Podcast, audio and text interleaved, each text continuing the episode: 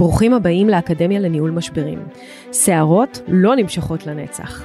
אני אימי בחורבוני, עורכת דין לענייני משפחה, מאמנת ומומחית לניהול משברים. וזה הפודקאסט שילמד אתכם איך להתמודד עם כל משברי החיים. נפגוש אנשים שעברו משברים מכל הסוגים.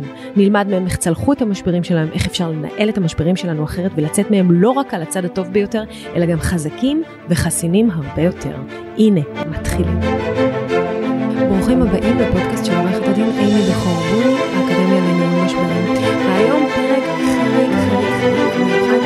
פשוט כי אני לא יכולה לסתום יותר על העניין הזה.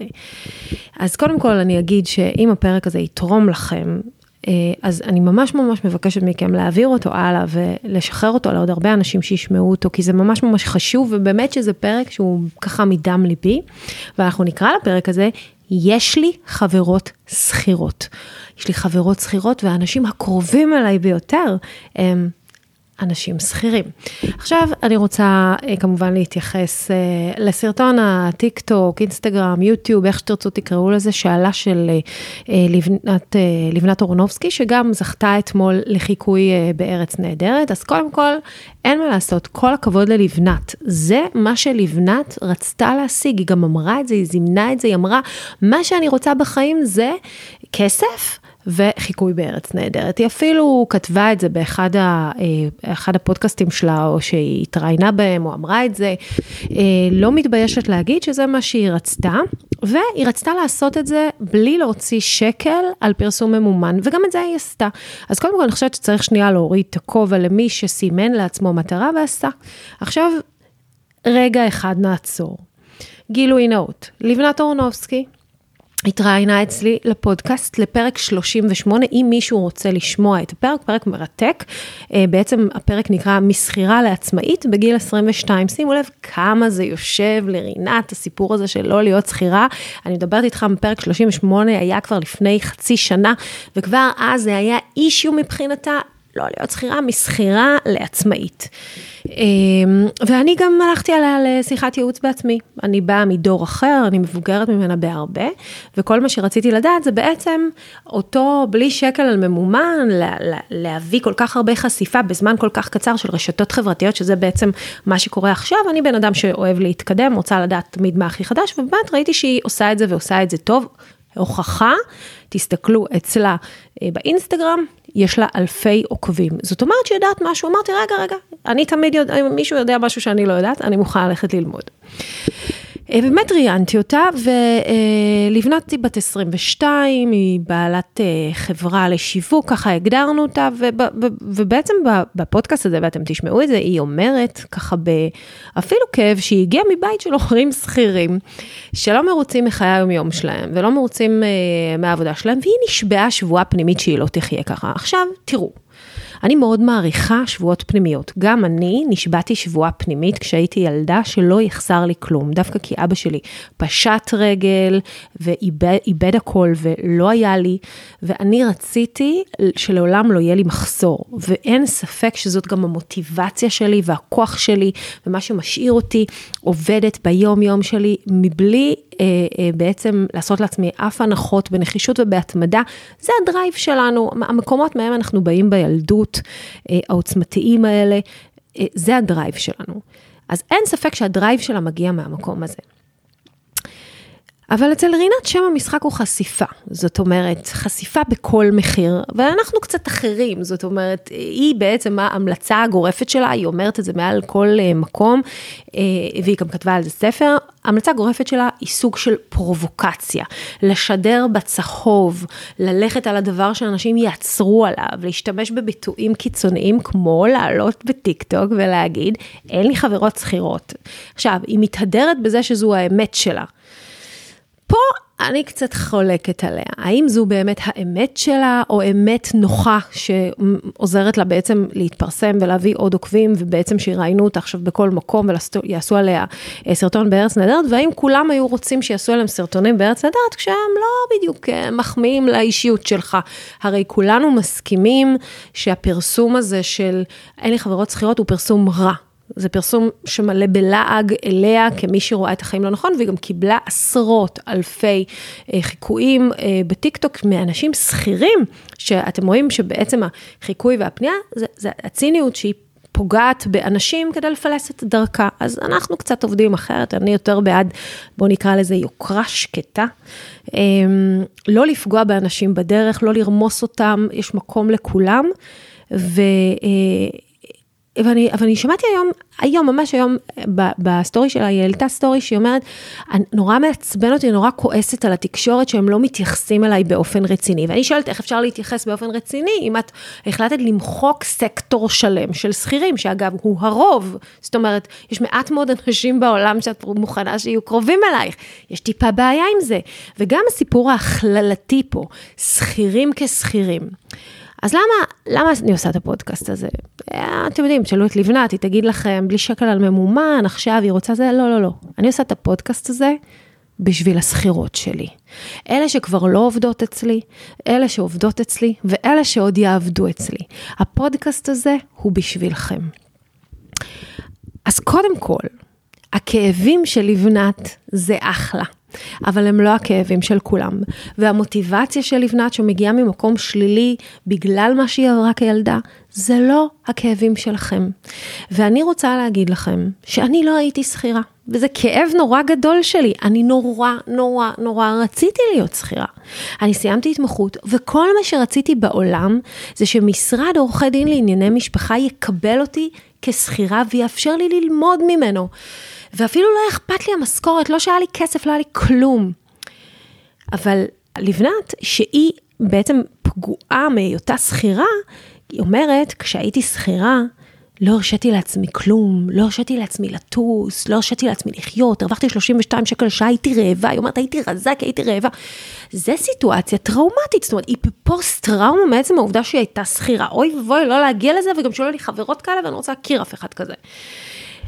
אני לעומת זאת, מעולם לא חוויתי אה, את העולם הזה ככה, וממש רציתי להיות שכירה, רציתי ש...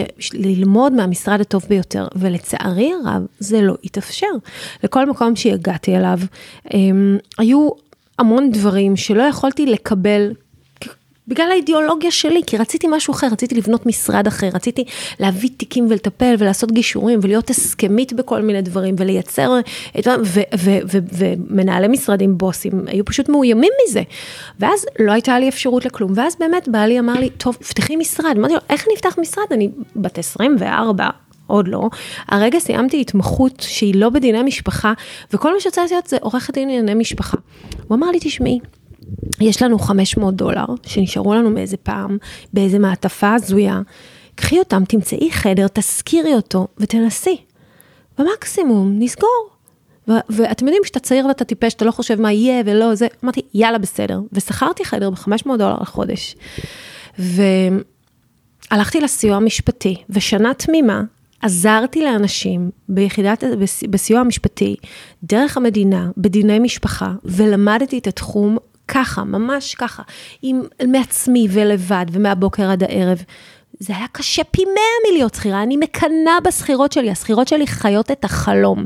הן באות, הן מקבלות פלטפורמה וחדר ומחשב ונוף ומשכורת בטוחה, והן יכולות להמשיך ולהתפתח על זה, זה רק הבסיס שלהן. וזה מה שאני רציתי, וכשפתחתי את המשרד הזה, ככה גם בניתי אותו. בניתי פלטפורמה לסחירות שיוכלו להגיע, השמיים הם הגבול, אוקיי? זה רק תלוי במוטיבציה שלהם, זה רק תלוי במה הם ירצו לעשות עם החיים שלהם. אני לא אעצור אותם, להפך, אני רואה בהם פרטנריות, אני רואה בהם שותפות לחזון שלי.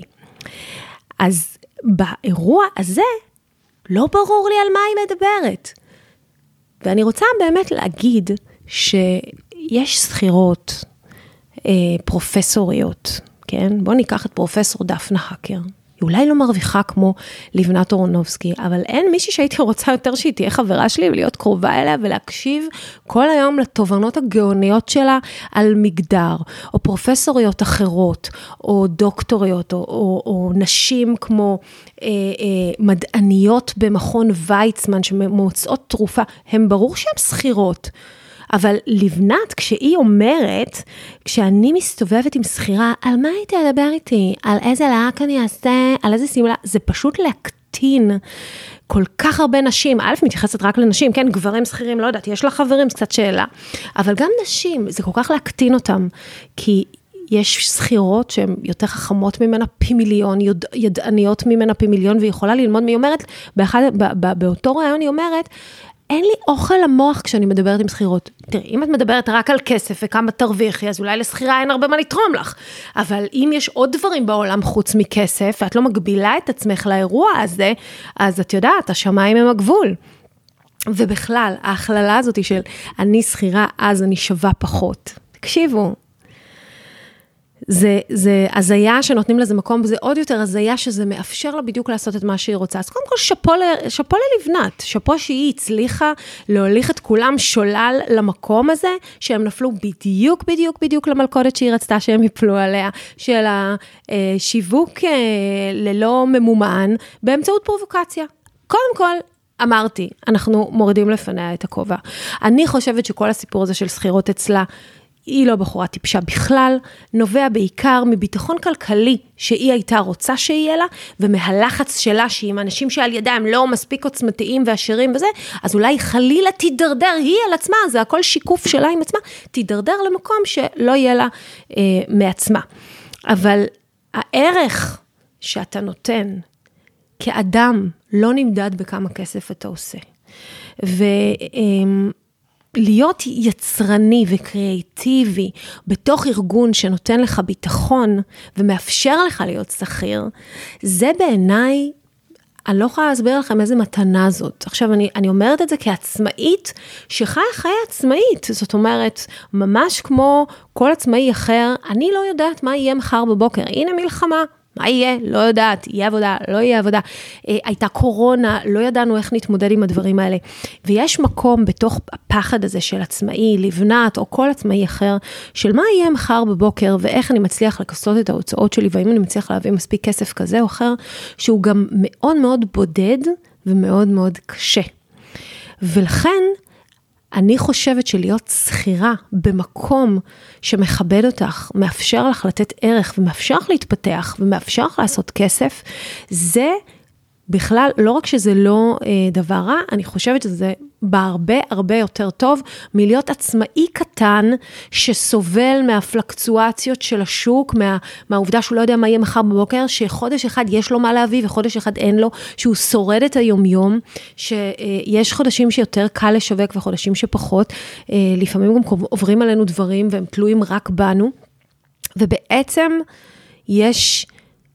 בעולם הזה של להיות שכיר, הרבה מאוד ביטחון כלכלי, שאין אותו תמיד כעצמאי. בוודאי שזה תלוי סכומים, אני לא מדברת על אה, עצמאי שיש לו חברה מול אה, קופאית במקדונלד, ברור שלא.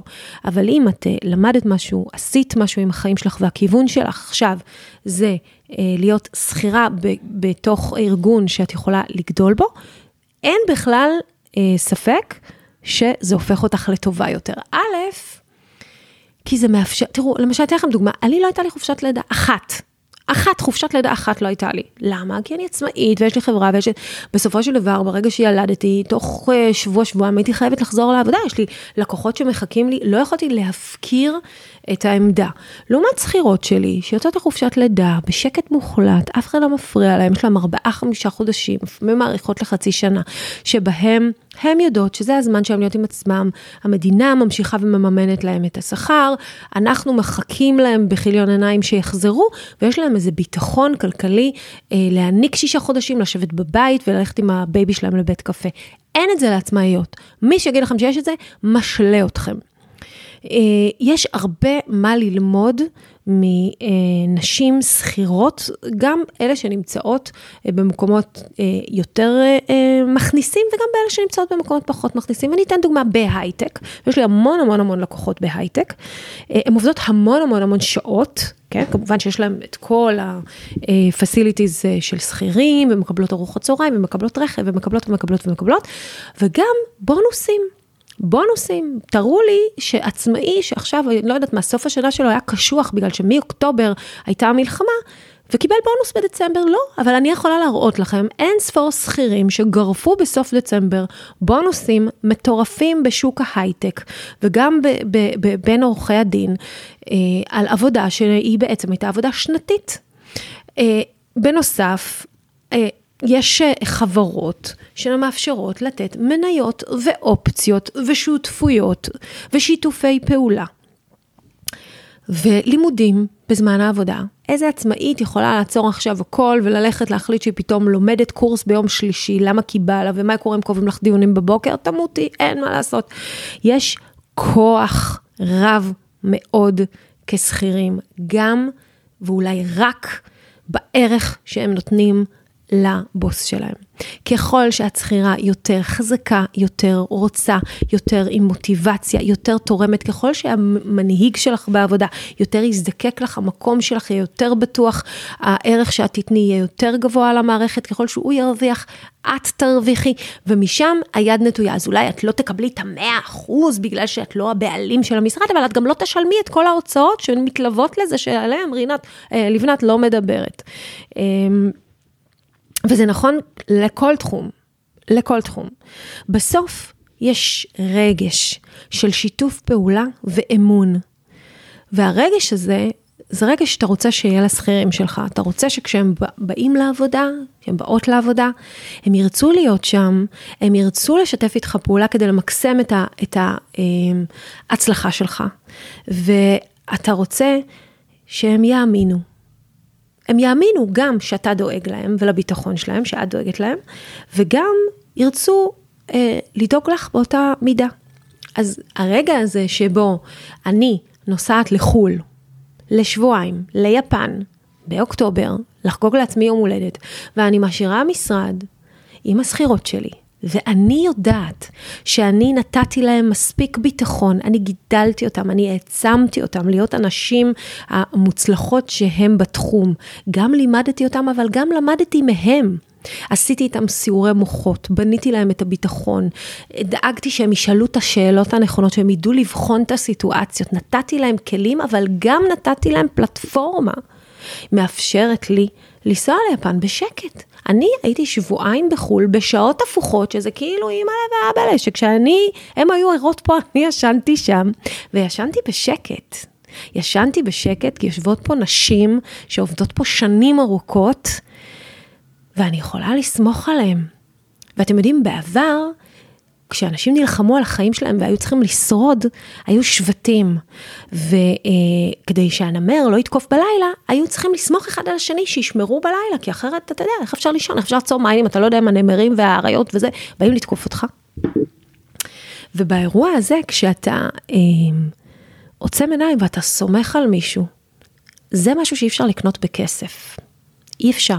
זו תחושה של ביחד, זו תחושה של שיתוף, וזו תחושה שאתה יודע שעכשיו אתה ישן ואחר כך הוא ישן, וגם הוא ישן בשקט. וגם כשהן נוסעות או יוצאות או נכנסות להיריון או עוברות משבר, הן יודעות שהן יכולות לישון בשקט או לעבור את הדברים שלהן, כי אנחנו פה. אנחנו הפלטפורמה. זה לא שעכשיו יש לי משבר בחיים, אז אני...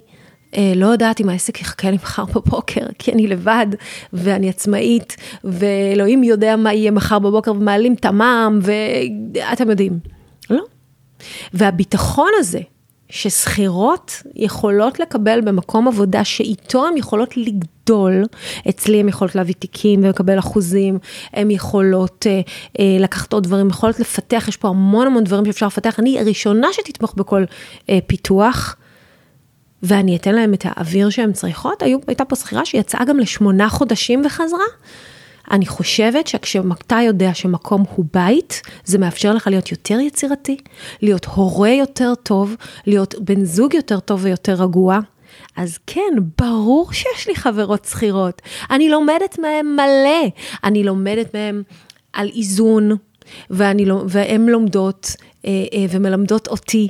וגם הסיור מוחות שאני עושה איתם, הן לא נופלות ממני בשום דבר. נכון שבסוף אני מקבלת את ההחלטות, אבל הרבה מאוד פעמים שכירות, אפילו שהיו פה זמן קצר, נתנו רעיונות בתיקים פורצי דרך והלכו עם זה, ולקחו איתם את הרעיונות האלה, ויש לי יחסים מעולים עם כולם. ואני חושבת שבסוף, העובדה של איזה משמעות אתה נותן, היא חזקה מכל סכום.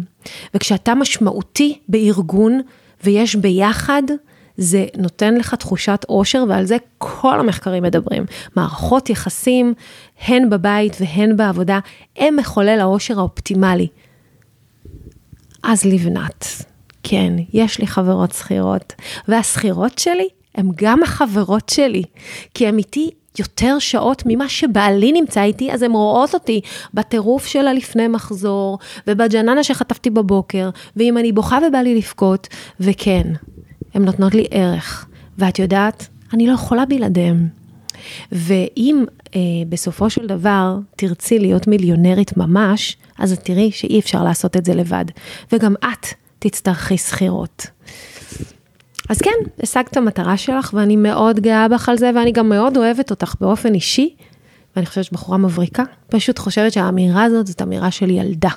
שתתבגר עוד מעט, ותגיד שלא רק שהיא אוהבת שכירות, מעריכה אותם, היא גם צריכה אותם. אז זהו, לא יכולתי לסתום על זה, אז אני הייתי אימי בכור בוני, וזה היה הפודקאסט שלנו, אה, אקדמיה לניהול משברים, ואני אשמח אם תשלחו אותו לכל מי שרק אתם חושבים שיועיל לו, בטח במוסכים. יאללה ביי.